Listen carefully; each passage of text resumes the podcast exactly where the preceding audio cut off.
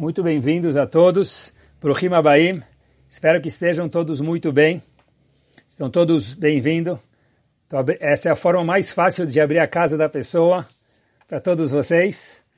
E eu espero que eu possa abrir meu coração para vocês também de verdade e que vocês possam também, com a ajuda de Akadosh Baruch abrir o coração de vocês para mim também, meus queridos. Eu gostaria de ver se a gente consegue passar um pouco de álcool gel a mais nas nossas cabeças. A gente está cuidando muito bem do nosso corpo e tem que continuar, que a gente possa cuidar também da nossa cabeça para sair bem dessa. Então, queria hoje à noite, junto com vocês, passar um pouco de álcool gel nas nossas cabeças, Bezrat Hashem. Aproveitando, aqueles que gostam do Shior, podem depois baixar o aplicativo procurando por Caraguila, Android e iPhone, ou procurar no site caraguila.com.br. Lá vamos nós. Muito boa noite. Eu fiquei pensando, sabe, que para mim começar um shiur é muito difícil. Meus filhos que tanto me ajudaram a preparar essa reunião, e devo muito a eles e minha esposa, sabem que a parte mais difícil é quando eu começo o shiur. Depois eles falam, Aba, você já conseguiu preparar? Agora deslancha. E eu fiquei pensando por onde, meus queridos, começar a preparar o shiur. Eu falei para mim mesmo, uau, da onde? Me caiu a ficha no português, claro, e eu falei para mim mesmo, por que não começar a preparar o shiur do começo? Aonde é o começo? No começo da Torá. Eu queria ver com vocês algo impactante com a mesma Torá num novo prisma. Confirmem junto comigo. A Kadosh Baruch Hu, na sua magnitude, criou o mundo em sete dias. No sétimo dia, halas. Tudo estava finalizado. Eu fiquei pensando e procurei um pouquinho, queria compartilhar com vocês qual é o tamanho, meus queridos, do planeta Terra. Se a gente for olhar, qual é o tamanho do planeta Terra? Procurei um pouquinho e hoje em dia a gente tem informações mais ao nosso acesso. Uma volta em volta do planeta Terra tem aproximadamente 40 mil quilômetros. Ok? Se a gente for medir a área da superfície da Terra, são 510 milhões de quilômetros. Foi isso que a Kadosh Baruch Hu criou em sete dias. Mas não foi só isso. Hashem falou, vai Erev, vai Boker, e criou alguma coisa. E foi noite, foi dia, e ele criou cada vez mais alguma coisa. Óbvio, de uma forma sucinta, eu queria mostrar para vocês mais alguns pontos fantásticos da criação do mundo que nós vivemos hoje. Isso é o mundo, 510 milhões de quilômetros quadrados. Mas isso é fichinha comparado com outra coisa que tem no mundo. Isso mesmo, no planeta Terra que eu e você nós vivemos. 71% do planeta Terra, meus queridos, é coberto de água. Me desculpem para aqueles que não passaram bem na escola se eu estou levando vocês de volta para a escola, mas é que é muito importante, tá bom? Então, desses 510 milhões de quilômetros quadrados do planeta Terra, 71% é coberto de água. Quer dizer, quem conhece o mundo ainda de fato não conhece nada, porque 71% do mundo nós não conhecemos. Literalmente a fundo. Isso sem falar de outros astros fora do planeta Terra, no universo. Por exemplo, o Sol. Por exemplo, a Lua. O Sol é 400 vezes maior do que a Lua. É isso mesmo. O Sol é 400 vezes maior do que a Lua. Se a gente pegar o Sol e olhar para ele, o tamanho do Sol, daria para colocar um milhão de planetas Terra dentro do Sol. Quer dizer, tudo que a gente falou sobre o planeta Terra, o Sol dá um banho de calor, obviamente, e de extensão no planeta Terra. Eu conseguiria colocar, junto com vocês, um milhão de planetas Terra dentro daquele astro chamado Sol. E tem outras estrelas também, que eu comecei a procurar um pouquinho, por que não aprender, junto com vocês, maiores do que o Sol, que a Kadosh Baruch criou tudo isso nos sete dias da criação do mundo. Olhem que interessante, esse Sol que tanto esquenta, que tanto ajuda a natureza a produzir frutas e os animais a viverem e nós a vivermos. como que nunca termina o gás hélio que queima e faz aquele calor do sol chegar até aqui na medida certa. Tá certo que às vezes a gente usa o ar-condicionado, mas ele chega na medida certa. Cientistas falam para a gente que um pouquinho mais perto, um pouquinho mais longe, a gente ia ficar um frio danado ou com muito, muito calor insuportável. E não termina o calor do planeta Sol? Uau! A Kadosh Baruchu é algo nada mais, nada menos do que impactante. Só olhando para o mundo a gente vê isso já de uma forma muito simples. Agora, como se não bastasse, se a gente olhar do Sol para a Terra, meus queridos, tem 150 milhões de quilômetros. Repito, do Sol para a Terra, 150 milhões de quilômetros. Estou terminando com essas informações, mas elas são importantes, me permitam. Último dado.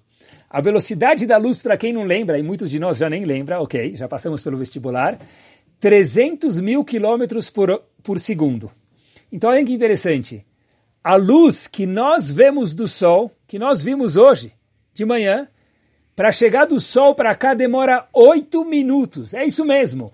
Quando nós vemos uma luz aqui do Sol, é porque saiu lá desse astro chamado Sol e chegou na Terra depois de oito minutos a 300 mil quilômetros por segundo. Velocidade incomparável mesmo com o melhor piloto de Fórmula 1. Tudo isso, Bereshit. E muito mais. Mas para a gente já é suficiente. Por que tanta coisa? Por que 510 milhões de quilômetros quadrados no planeta Terra?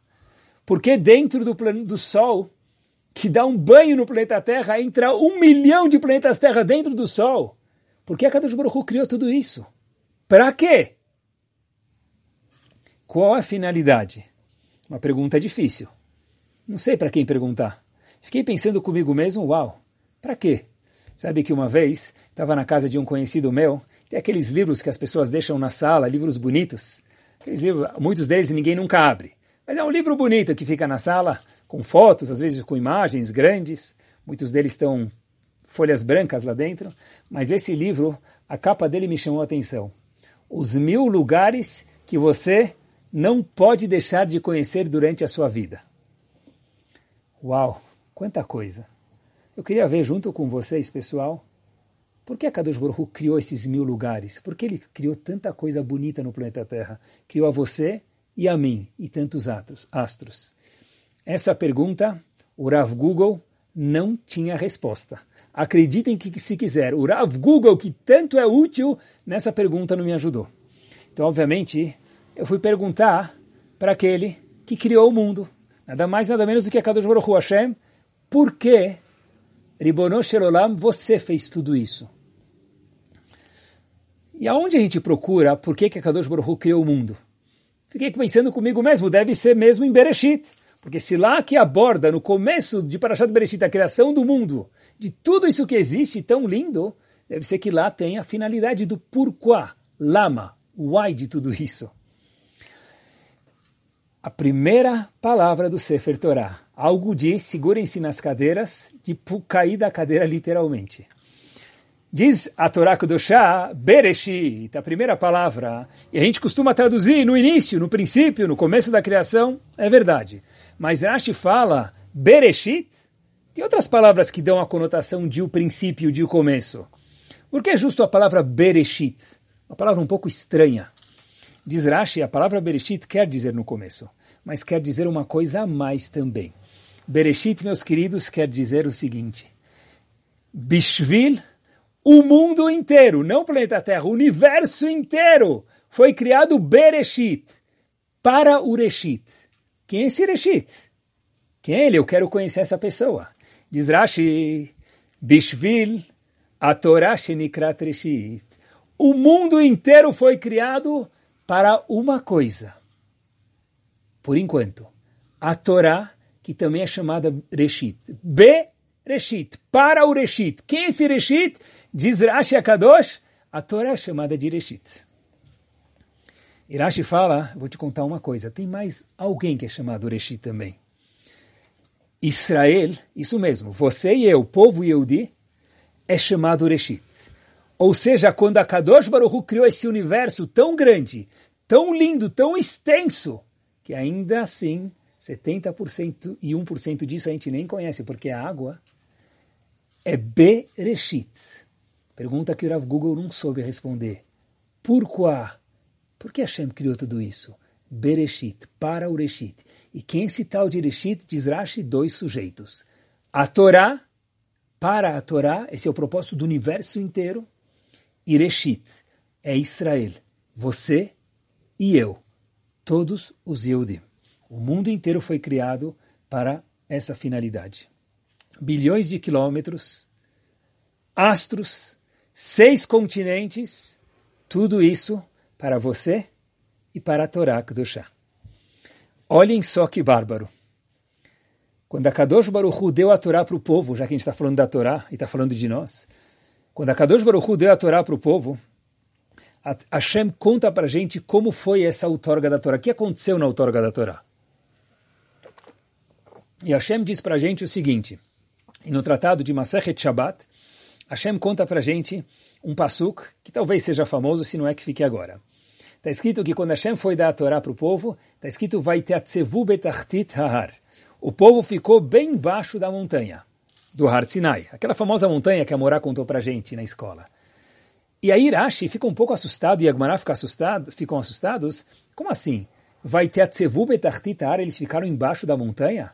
Peraí, eles ficaram no pé da montanha, na parte inferior da montanha, não embaixo da montanha. Diz Rashi, não. A Torá não está falando isso, a Torá está falando para a gente, Betachtitar, a montanha estava em cima das pessoas. Então daqui diz Rashi, trazendo do Talmud, do Tratado de Masechet Shabbat, o seguinte, Melamed, daqui aprendemos, Shekafá lehem har kegigit, que a Kadosh Baruch colocou a montanha em cima dos Yehudim, isso mesmo, no Har Sinai a montanha ficou em cima do povo e Hashem falou, Habibi, querem a Torá ou não? Se vocês receberem a Torá, top, mabruk. Se não, pach, sham te'ekvuratchem. The end. No Hollywood. Aqui termina, não vai ter final feliz. Ou seja, quando estamos embaixo da montanha, é literalmente, a Kadosh Baruch pegou a montanha, colocou em cima da gente e falou o seguinte, se vocês receberem a Torá, porque a gente estava no Har Sinai, então se nós recebermos a Torá, top.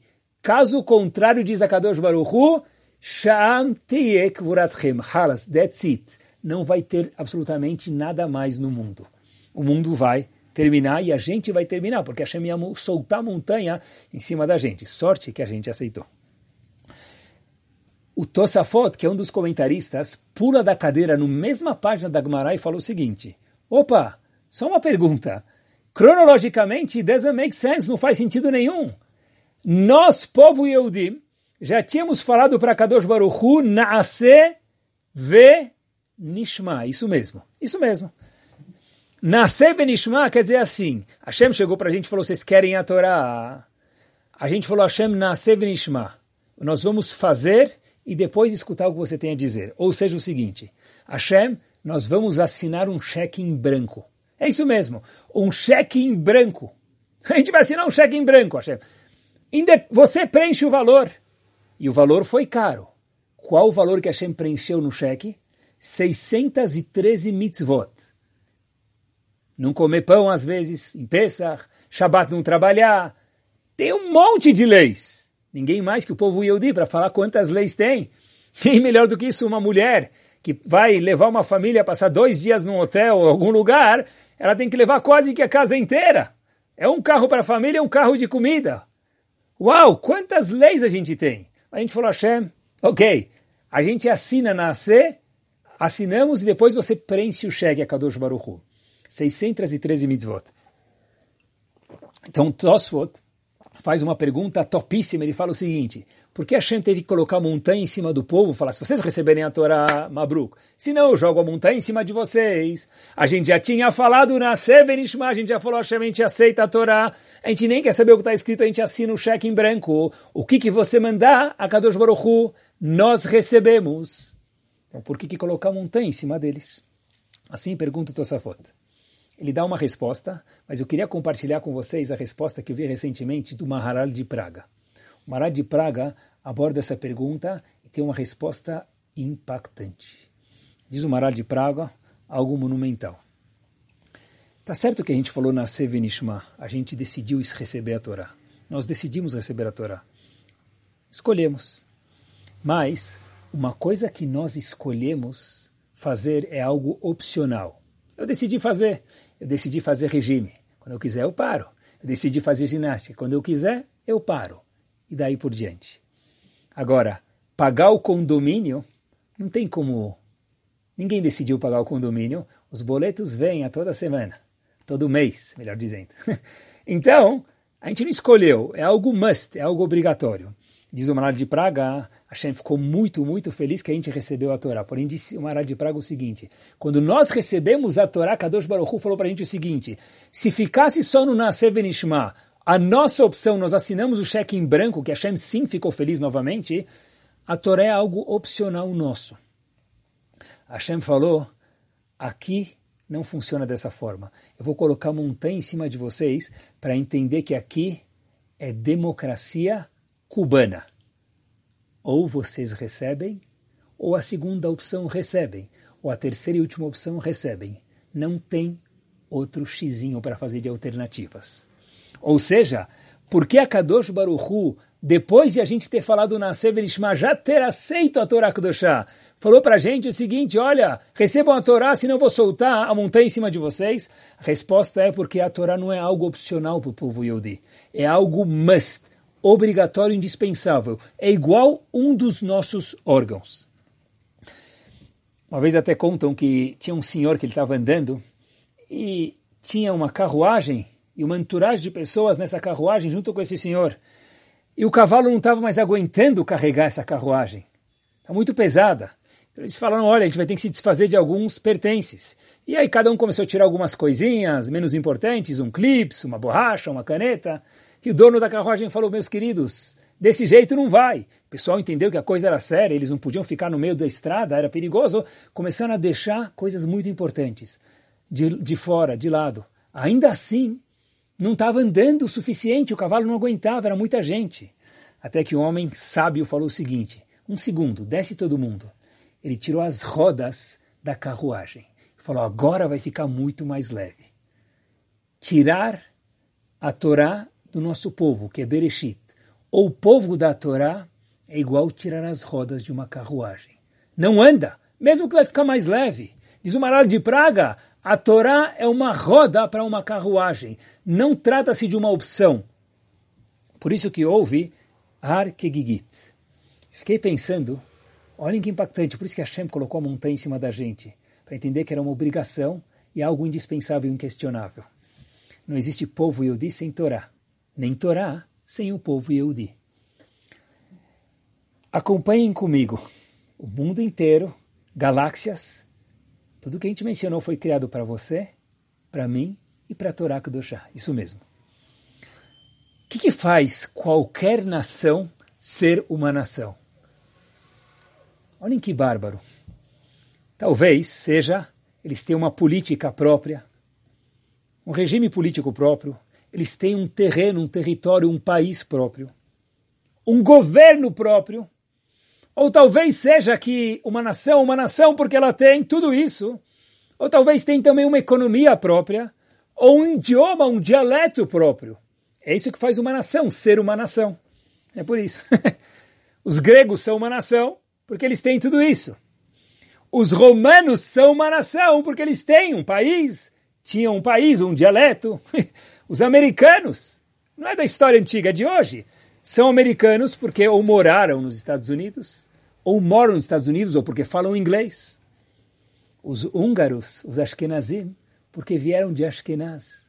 Os Halabim, porque vieram de Halab, ou porque mesmo que não vieram, falam árabe. Agora, pessoal, eu tenho uma pergunta para fazer para você. É isso mesmo. Se uma nação é definida por um território, por um idioma, por uma economia, por uma política e por um governo, qualquer um dos cinco, ou seja, só um dos cinco, o que que faz com que nós sejamos Yehudim? Nenhum dia destes. Porque o nosso povo morou grande parte da história dele na Galut, no exílio. Isso mesmo. Ficamos fora do Betamigdash, no Egito, no deserto, no Brasil hoje, em Nova York, que, que faz com que nós sejamos Yehudim? Não, na verdade é o idioma, Rabino. Pode ser. Quantos de nós fala ivrit fluente? Talvez muitos, pode ser. Mas no mundo? Talvez eu vou falar um pouco do shuri em ivrit para ver quem entende. Quantos falam ivrit hebraico fluente? A minoria do povo. E mesmo que falasse, mesmo que falasse, meus queridos, que é importante. Qual que é um dos maiores resources que nós temos na nossa literatura judaica. Nada mais, nada menos que a Torá Shebel a Torá oral, que é o Talmud Bavli, que foi feito no Iraque, e que ele é escrito em que idioma? Ele é escrito em aramaico, não em hebraico. O Kadish, uma das filotas mais importantes. Hashem, quando alguém entra no Betacneset e responde Kadish, que a gente possa voltar em breve, no momento certo, com a autorização dos Rabanim. Pessoal, a Kadosh Baruchu fica tão feliz, a Gemara traz para a gente o Tratado de Brachot. O Kadish é em aramaico, não é em hebraico. Então, de novo, nós não tivemos uma terra pela maioria do nosso tempo. Não tivemos um idioma que o povo falava. Uma política, uma economia, o que, que nos faz sermos Eudim diferente de qualquer outra nação no mundo? É isso mesmo. O que faz? Bereshit. Propósito do mundo. Vocês, eu e a Torá. A nossa conexão, a nossa ligação com a Torá Kudoshá é o que define o fato que nós somos uma nação. Nas palavras do Rav Saadia Gaon, que viveu no ano de 900, são palavras famosíssimas, que todo Yudi precisa carregar elas no coração, e acreditar nelas, e viver elas. Diz Rav Sadi Agaon, Ein umanutenu uma. A nossa, a nossa nação é só uma uma, uma nação betorotea. Ela betorotea somente, exclusivamente por causa da nossa Torá. A terra é importante. A economia é importante, o hebraico é importante, mas não é isso que define. Fato é que a maioria do tempo, nada disso foi o que fez que nós sejamos uma nação diferente de todas outras nações e civilizações do mundo. É isso mesmo. Quem discute com isso não está discutindo com algum Rav, com algum pensador, está discutindo com a realidade e está discutindo com a Kadosh Baruch Hu. A Torá é o nosso DNA. Será que não é por isso, pessoal, que talvez é pouco conhecido, mas é indiscutível, a maior mitzvah do mundo, isso mesmo, a maior mitzvah do mundo, indiscutível. A gente não sabe o valor das mitzvot, mas tem algumas que a gente sabe que elas são top. O jackpot das mitzvot qual que é? Talmud Torah. Nas palavras do Hafetz Haim, cada palavra de Torá que eu falo ou que eu escuto e presto atenção, isso mesmo que nós estamos fazendo agora, neste momento, equivale a 613 mitzvot. Isso mesmo. É isso mesmo. dancem de alegria. E a maior haverá, infelizmente, é o chamado Bitul Torá. Não estudar Torá, perder tempo, quando eu podia estar estudando Torá. Por quê? Por quê? Porque essa é a razão d'être do mundo. Isso é o que define vocês e a mim como Yehudim. É isso mesmo, meus queridos. Não é por acaso, talvez, quando a pessoa senta para estudar, às vezes ele fica cansado, às vezes o celular toca, às vezes tem um monte de distrações, porque quanto maior o pool da mitzvah, maior o jackpot, maior o peso contrário, a balança. Então, tem que ter um challenge, um desafio. Sei se precisava ser tão grande, ok, eu entendo vocês. Mas é assim mesmo. Mas quanto maior o Yetzirará é porque a mitzvah é maior.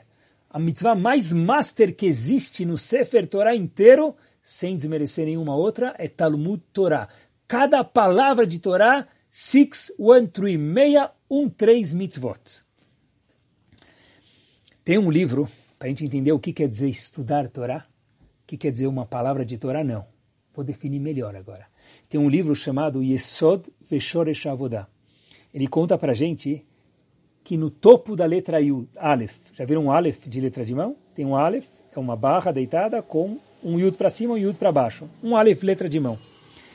Diz o Yesod Veshoresh Avodah que numa letra Aleph, meus queridos, isso mesmo, no topo da letra Aleph, naquele, naquele yudzinho que compõe a letra Aleph, nisso estão baseados milhares de mundos celestiais. É isso mesmo! Não uma palavra. Quando a gente estuda uma letra Aleph, que compõe uma palavra de Torá, isso sustenta milhares de mundos. Assim diz Yeshod Veshoresh Avodah.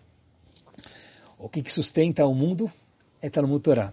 O propósito do mundo é Talmud Torá. Daqui, diz o Gaon de Vilna para gente, queridos, olha que master. Diz o Gaon de Vilna o seguinte, por que, que existe fuso horário no mundo? O Rav Google conta para gente aonde são os meridianos. Ok, mas por que existe? Só Hashem. Leavdil. Diz a Kadosh Baruch Hu, por que existe? Assim explica o Gaon de Vilna. Porque se todos os lugares fossem dia e noite ao mesmo tempo, o que, que aconteceria? Todo mundo ia dormir em um momento e acordar no outro. Mas espera aí, quem está acordado? Para que está acordado? Porque o mundo sem Torá, mesmo que for por um minuto, cessa de existir. Bereshit, Parareshit, para você, para você e para Torá. Sem Torá, que é o combustível do mundo, ele cessa de existir. Por isso existe o fuso horário, para sempre ter alguém acordado no mundo estudando Torá. Vai lá saber agora quem mais está estudando Torá. Quanto menos gente estuda, tomara que mais gente sempre estuda, mas quanto menos gente estuda, maior a porção daqueles que estão estudando naquele momento. Na Tfilá de Shabbat, na reza de Shacharit de Shabbat, nós falamos no começo da reza, tem que chegar cedo na sinagoga, Kile Olam Hasdo. Hashem, você é muito bondoso, seu chesed é infinito. Kile Olam Hasdo. No começo de Shacharit Shabbat. Não sei se já contaram alguma vez isso, mas eu contei. Para preparar o shur tem 26 vezes. Hashem, sua bondade é infinita. Dizem nossos sábios, porque a gente fala 26 vezes em Shacharit Shabbat, Kile Olam Hasdo, sua bondade é infinita, Hashem. Diz nossos sábios, sabe por quê? Porque do momento que Hashem criou o mundo, olhem que preciso, até o Torga da Torá houveram 26 gerações. Até lá, a Torá não havia sido dada para o mundo. Então, como o mundo ficou de pé? Se a razão dentro do mundo é a Torá, e não tinha Torá por 26, 26 gerações, até o Torga da Torá, peraí, como então que o mundo sobreviveu? Kile olam hasdo a gente fala tudo o Shabbat 26 vezes, único exclusivamente um presente de Hashem, pela bondade de Hashem. Tudo encaixa melhor do que um quebra-cabeça. Para quem está montando quebra-cabeças nesses dias. Em 1700, houve um Rav que escreveu uma obra chamada Kliakar. Um perucho, uma explicação sobre o Humash. E ele tem também um comentário um outro, uma outra obra que não é sobre o Humash, chamado Olelot Efraim.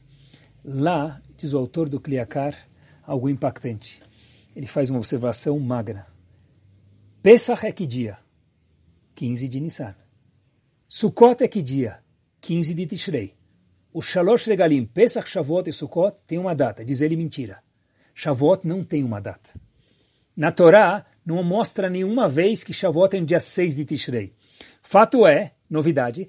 Quando, antigamente, que a gente não tinha um calendário fixo, a lua era estipulada através de dois testemunhos irem no templo e avisar que eles viram a lua nova, Shavuot podia cair no dia 5, vírgula, ou 6, vírgula, ou 7 de Sivan.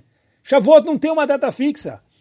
Pergunta o autor do Olilot Efraim, que é o mesmo autor do Kliakar, por que que Shavuot não tem uma data fixa? Pesach tem, Sukkot tem, Manistana Shavuot diz ele, para não ser igual o Dia dos Pais. Dia dos Pais, às vezes, em muitos lugares, assim eles falavam nos Estados Unidos quando eu morava lá, que tem Dia dos Pais, é um dia. Mother's Day, Dia das Mães, é um dia. Leva o seu pai, cuida bem dele naquele dia, aí, ma'asalame. Agora só o ano que vem.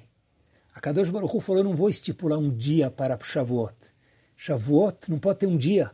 Porque se tiver um dia, isso mostra que a Torá hoje, em Shavuot, é mais importante do que nos outros dias, e não é verdade. Bnei Israel sem Torá não existe. O mundo sem o estudo da Torá não existe. Então, Sukkot pode ter um dia. Pesach tem um dia. Shavuot, que é a festa da outorga da Torá, não pode ter um dia fixo. Todo dia é dia de Torá. A, a Torá é o propósito do mundo, é o Bereshit do mundo. A Torá é a gasolina, é o combustível, é o petróleo do mundo. É a razão d'être do mundo. Isso está no nosso DNA e está no DNA de todo mundo. Qualquer um sabe disso. E aqui vai a história verídica que eu gostaria de compartilhar com vocês. Um dos rebes que viveu relativamente há pouco tempo atrás, na época da Segunda Guerra, é chamado Rebbe de Radoshitz, pela cidade onde ele veio. Ele era um ícone, era uma imagem, meus queridos, para todos que moravam perto dele, no Steitlach, inclusive depois quando ele foi deportado para o campo de trabalho. Ele foi para um campo de trabalho chamado Skarsisko. O Rebbe de Radoshitz, com alguns outros Eudim, foram para esse campo na época dos alemães e Marshemam Vezichram. E ele continuava com sua postura tranquila, apesar de difícil a situação, com certeza, e uma inspiração para todo mundo que batia o olho em momentos diferentes, olhando para ele trabalhando, fazendo, mas eu não digo uma compostura ímpar e única. Rebbe de Radoshitz. Tiraram, num dia de verificação nos campos, tiraram todos os pertences dele e de todas as outras pessoas. Retifico, quase todos os pertences. Porque o Rebbe de Radoshitz conseguiu esconder consigo, nada mais, nada menos, e olhem que pessoa brilhante, meia página do Talmud, do Tratado de Bechorot. Um pouco difícil, Talmud, um tratado um pouco complexo. Depois de 14 horas de trabalho, durante alguns dias, no campo de trabalho de Skarsisko, o Rebbe de Radoshitz, com aquela página de Gemara, juntava alguns outros Eudim para dar um shiur num campo de trabalho depois de 14 horas de regime militar e de opressão. O entusiasmo dele era algo de se maravilhar. Pessoas que participaram disso contaram essa história. A coragem deles e dele e dos participantes era algo estrondo, porque era de verdade perigoso praticar qualquer coisa de judaísmo visível em qualquer campo. Um dia, talvez belo dia, ou não, a porta abre no meio do estudo, com um barulho, a porta dos dormitórios, se a gente pode chamar aquilo de dormitório, abre, bate a porta e nada mais, nada menos que entra o comandante alemão. Ele falou em alemão, e eu falo para vocês em português. Os judeus estudam Torá o tempo todo com olhos de fogo, queimando, gritando, com muita raiva. Vira para o povo e fala o seguinte: aqueles Eudim que estavam lá sentados em volta do Rebbe de Radoshitz, olhando para o Rebbe de Radoshitz, fala para eles em alemão: é verdade isso ou não? O Rebbe de Radoshitz não tinha o que fazer e disse em alemão de volta: sim, é verdade. Os judeus estudam Torá o tempo todo. Ele ficou muito bravo, respirou fundo e falou a seguinte frase: Infelizmente, contra vocês, judeus, nós nunca vamos conseguir. Bateu a porta, saiu, e aquele momento foi um momento de maior orgulho e estudo para todos os Eudim que estavam em volta do Rebbe de Radoshitz. Porque mesmo um alemão falou, se vocês estudam Torá, enquanto a chama da Torá está viva, acesa, contra vocês, esforço nenhum vai conseguir terminar essa nação. Porque esse judeu quer dizer Torá. E a Torá é eterna, nós também somos eternos. Infelizmente, nós fomos machucados na Segunda Guerra.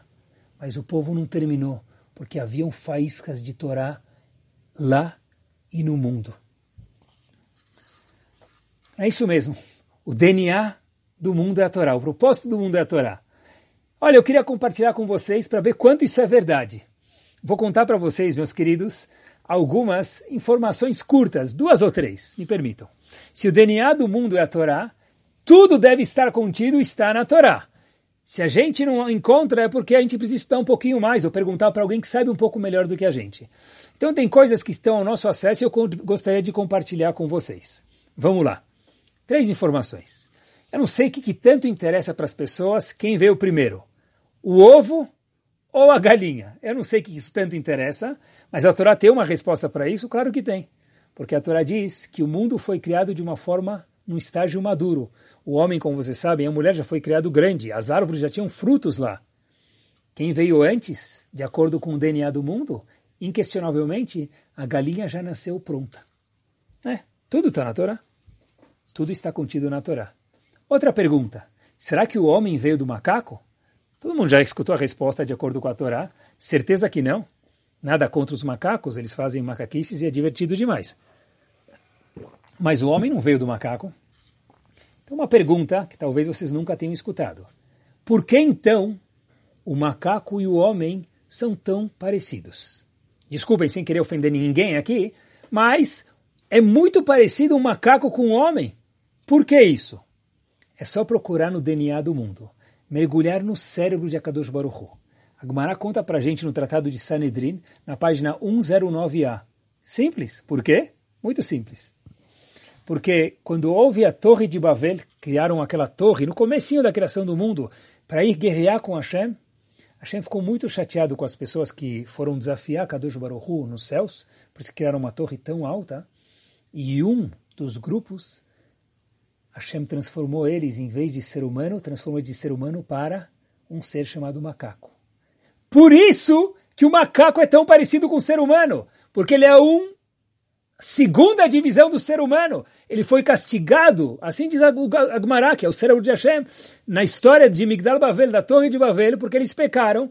Hashem ficou chateado e aquele grupo em específico, Agmará explica por quê, transformou eles em uma segunda divisão de um ser humano. É um macaco, por isso que ele é tão parecido com o ser humano. Tudo está contido na Torá Kedoshá. Mais uma última, me permitam. O ciclo lunar o Talmud, no Tratado de Rosh Hashanah, na página 25a, traz para a gente o seguinte. Quanto tempo demora o ciclo lunar? Matematicamente, diz lá o Talmud, 29 dias, vírgula, 53059. 29 dias e meio. Mas eu queria que vocês lembrassem esse número. Quem está escutando agora, anota isso se puder. 29,53059 dias. Quer dizer, 29 dias e meio, um pouquinho mais. 29,53059.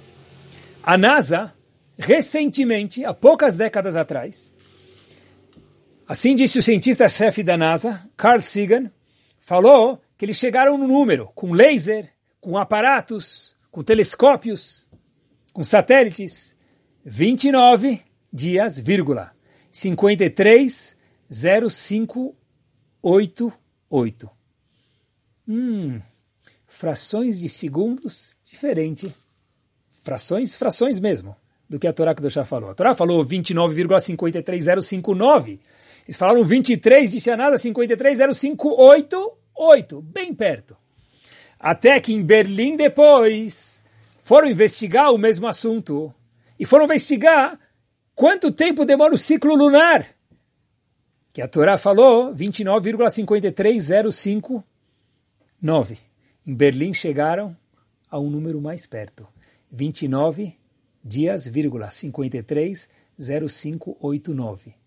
89 é quase 9. Quem sabe algum dia vão chegar a 9. Pessoal, poucas décadas descobriram algo que era um enigma. Quanto tempo demora o ciclo lunar? Que a gente mencionou um segundo atrás, da Torá, da Gemara. Descobriram faz pouco tempo. Mas as pessoas se questionam como a Gemara sabe. Habib, como assim como a Gemara sabe? O DNA do mundo é a Torá escrita, é a Torá oral. Como o mundo sabe, com telescópios, como a Torá sabe, a Torá é, a, é o mapa do mundo, é o DNA do mundo. Não existe a pergunta como a Torá sabe. A Torá é o espelho do mundo, então é óbvio que ela sabe. É isso mesmo, a Torá não erra. Uau! Que riqueza que nós temos nas nossas mãos. Não é o Sefer Torah no Arona Kodesh que é rico. A Torá que a gente estuda todos os dias, que a gente tem acesso agora essa Torá nos nossos dedos, de verdade, literalmente, na nossa geração, que riqueza que contém a Torá.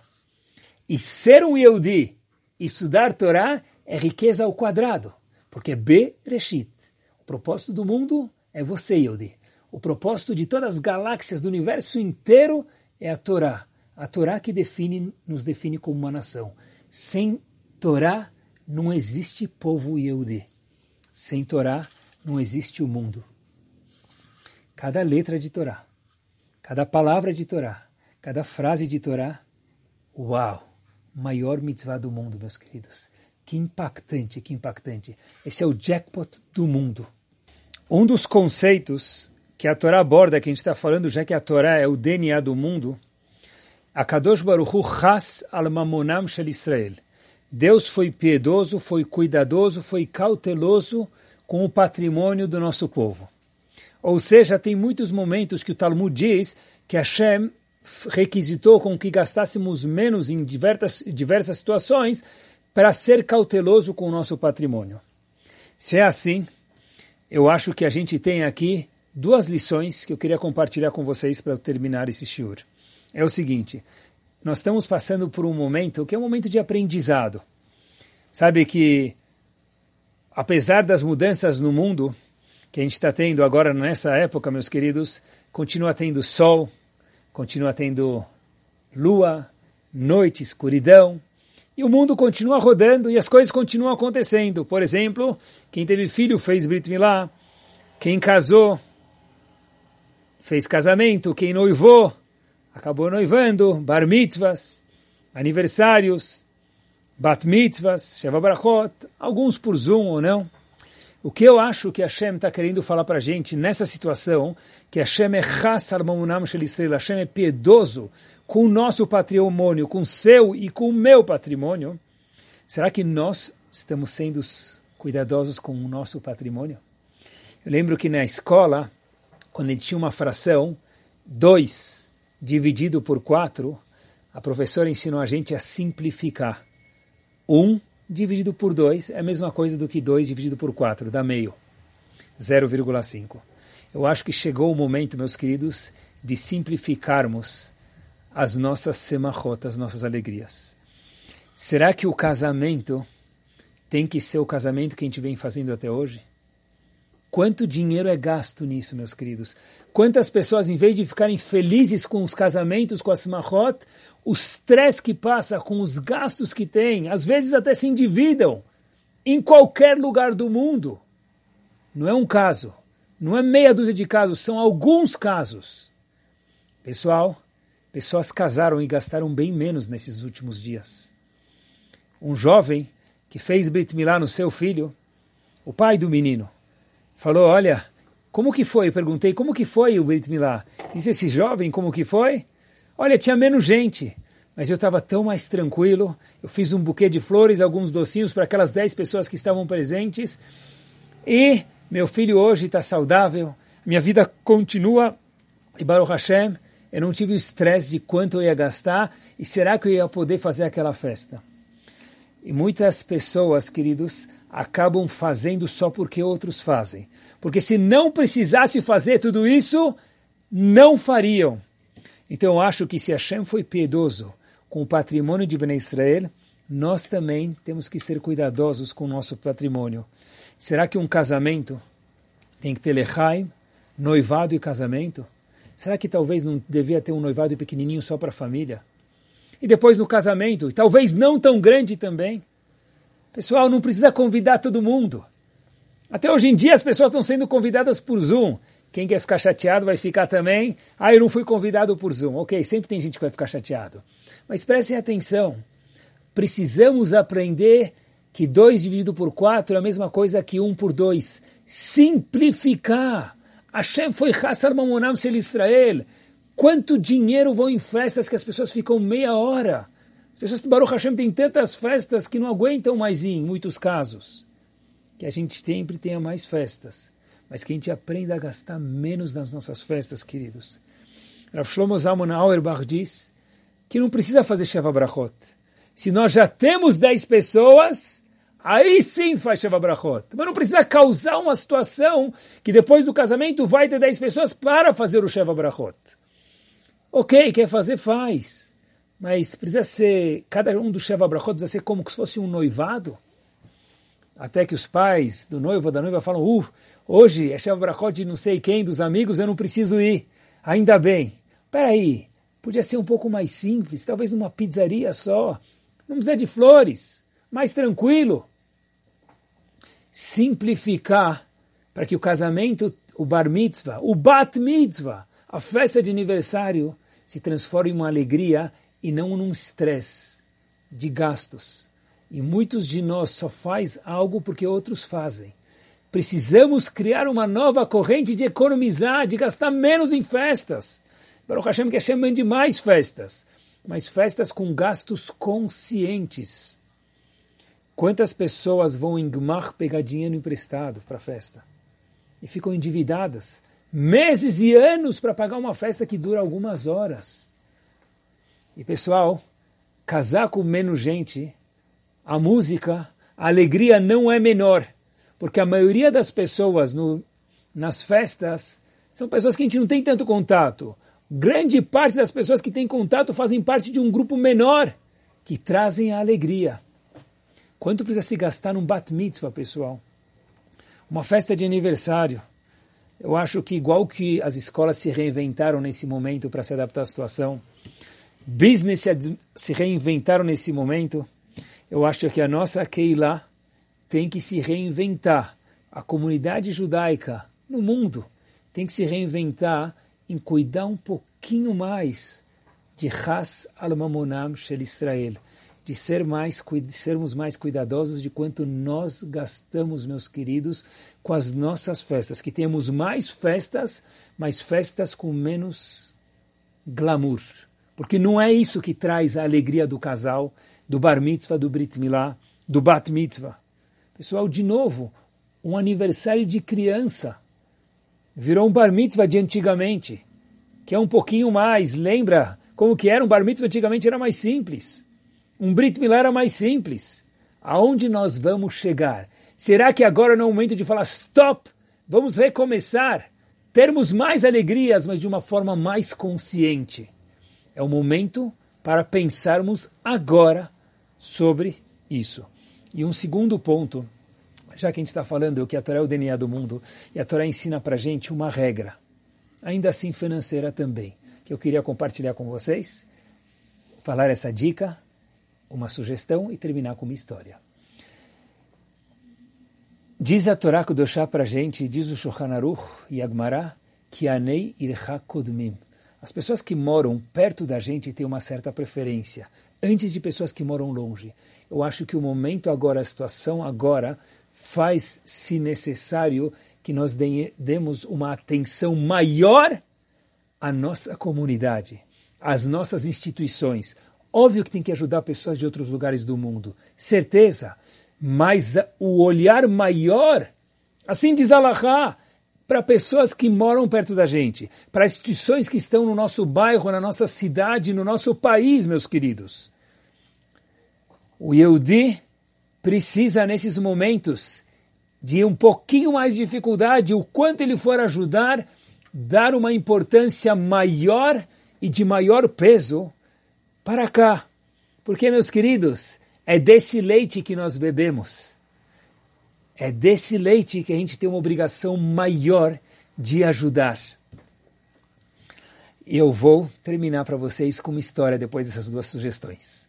Espero que tenham levado ao coração já que a Torá é o DNA do mundo, o que a gente veio falando hoje à noite, então a história verdadeira não é famosa, mas ela é verdadeira e agora talvez vai se tornar famosa. Um dos rabanim que investiu muito no Hinuch, na educação na Rússia, chamava Rav Brutovsky. Rav Brutovsky, algumas décadas de anos atrás, ia na Rússia ajudar Yudim que não tinham a oportunidade de ter contato com a Torá Kudoshá que é o nosso DNA. A história se passa mais precisamente em Moldova, na Rússia.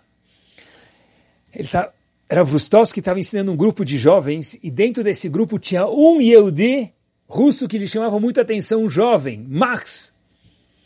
Max, uma sede de Torá. Era Vrustovsky um dia disse para todos os alunos, olha, em vez de estudar hoje à noite, a gente vai fazer algo chamado Kumsitz. Kumsitz é se juntar para cantar um pouquinho juntos. Irav Brutovsky pega os meninos e canta uma música. Acheinu kol beit Israel. Acheinu é uma tefilá que os ashkenazim fazem, é um pedido para Kadosh Baruchu, que dê piedade para todas aquelas pessoas que estão em dificuldades, que saiam e vejam alegria, estão numa escuridão, vejam a luz, e daí por diante, que tenham Yeshuot, salvação, que Bezat Hashem, todo mundo tenha salvação.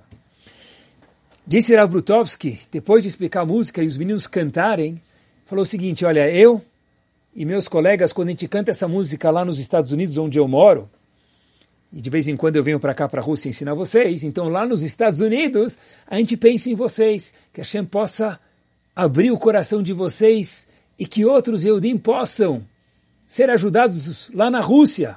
A gente, Estados Unidos, pensa isso de vocês. O que, que vocês pensam depois de cantar o Arreino? Max, com aquele 1,70m, levanta da cadeira e fala em russo para Rav Rustovsky, o que eu penso, Rav, é o seguinte, eu fiz tefilá enquanto estava cantando essa música, disse Max, o menino russo, para que outros Eudim, aqui na Rússia, que não tiveram o privilégio de ver o brilho, o esplendor, o quão gostosa e quanto DNA a Torá é no mundo, e para cada um de nós, que eles tenham este privilégio. A Reino Kolbet Israel, todos Eudim, todos nossos irmãos, que a Kadosh Baruch Hu tire eles da escuridão para a luz, da dificuldade para a facilidade, da tristeza para um sorriso. Aqueles Eudim da Rússia, disse Max, e de qualquer lugar do mundo que possam ver o brilho da Torá. Essa é a nossa tefilá, que Bezat Hashem, cada um de nós possa ver o brilho da Torá, quanto a Torá engloba tudo, que a gente possa ter a Torá dentro dos nossos corações, das nossas vidas. O estudo da Torá faça parte de cada um de nós e que tenhamos uma semana espetacular. Muito boa noite a todos.